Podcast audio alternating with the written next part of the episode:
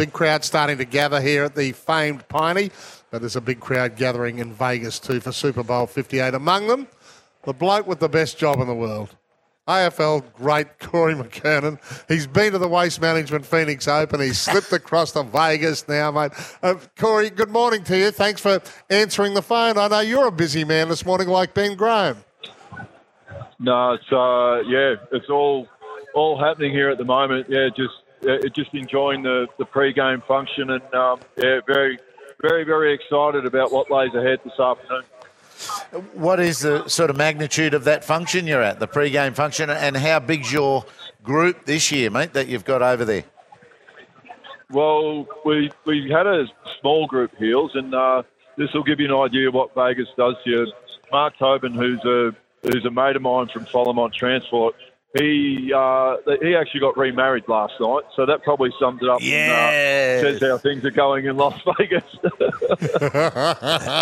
Good and, stuff. and has he annulled it this morning, or was it real?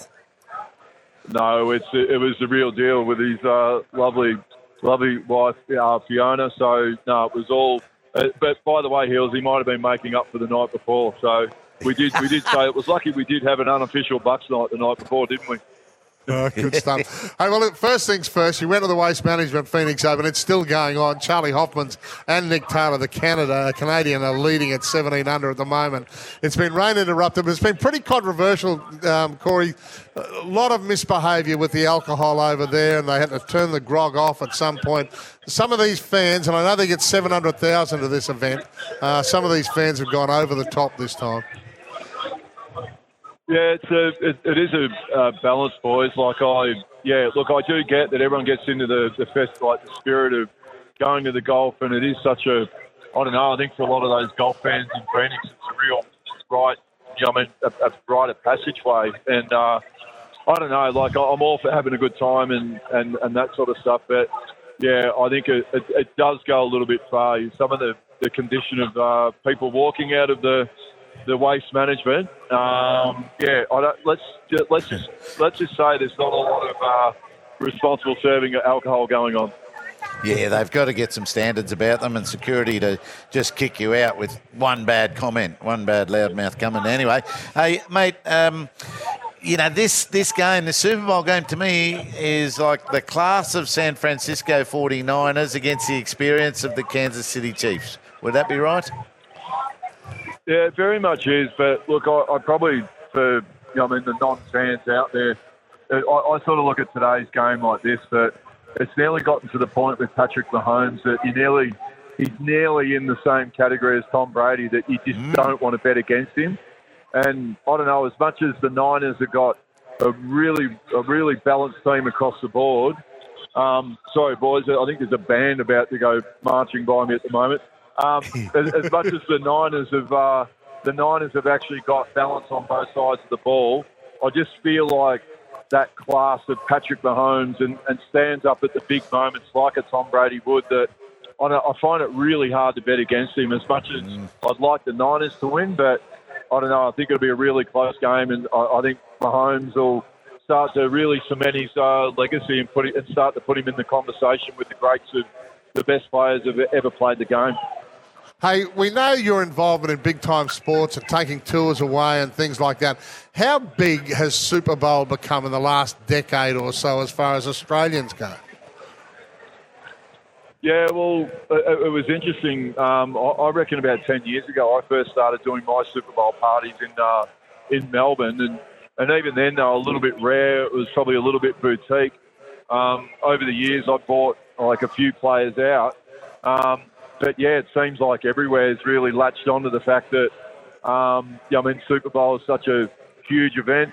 Um, so I don't know whether it's just the Australian in me that's a little bit cynical. I think the Aussies, if, if we have any excuse to have a day off and go down the pub and watch a sports event, I think it's uh, mate, there, there'll be a, there'll be a few sickies uh, going on today. But no, look, it's um, look even the difference in price to give you an idea.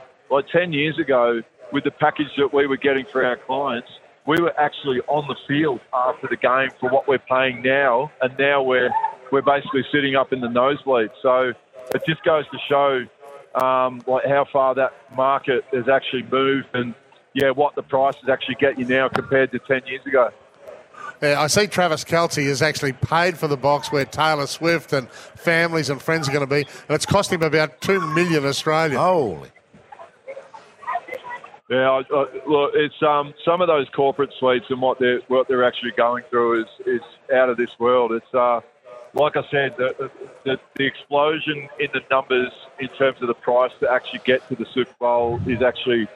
I don't know where it goes, boys. Like I, I yeah, I fear that it's uh, it's going to get really, really expensive. And yeah, if, I know in the AFL and the NRL, sometimes the fans lament the fact that uh, they can't get to the biggest sporting event. Well, imagine if you're a Chiefs fan that sits in the snow for the whole year, knowing that you pretty much can't go to the Super Bowl. Yeah, that's that's not good. Hey, um, this, this Coach Reid, you know, this if he has a win here, will cement him as one of the greats of the coaching world, won't it?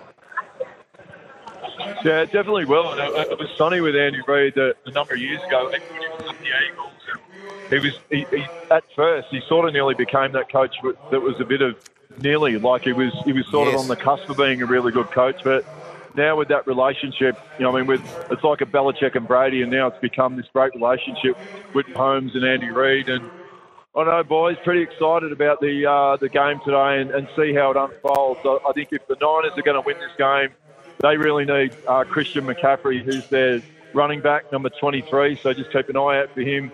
I think that if he basically has to be their MVP today, I think if they're going to win the game, I don't think it's going to come from Brock Purdy. He's I know he gets a bit of criticism about being a game manager, um, but I think it's the other players for the 49ers that I'm looking at.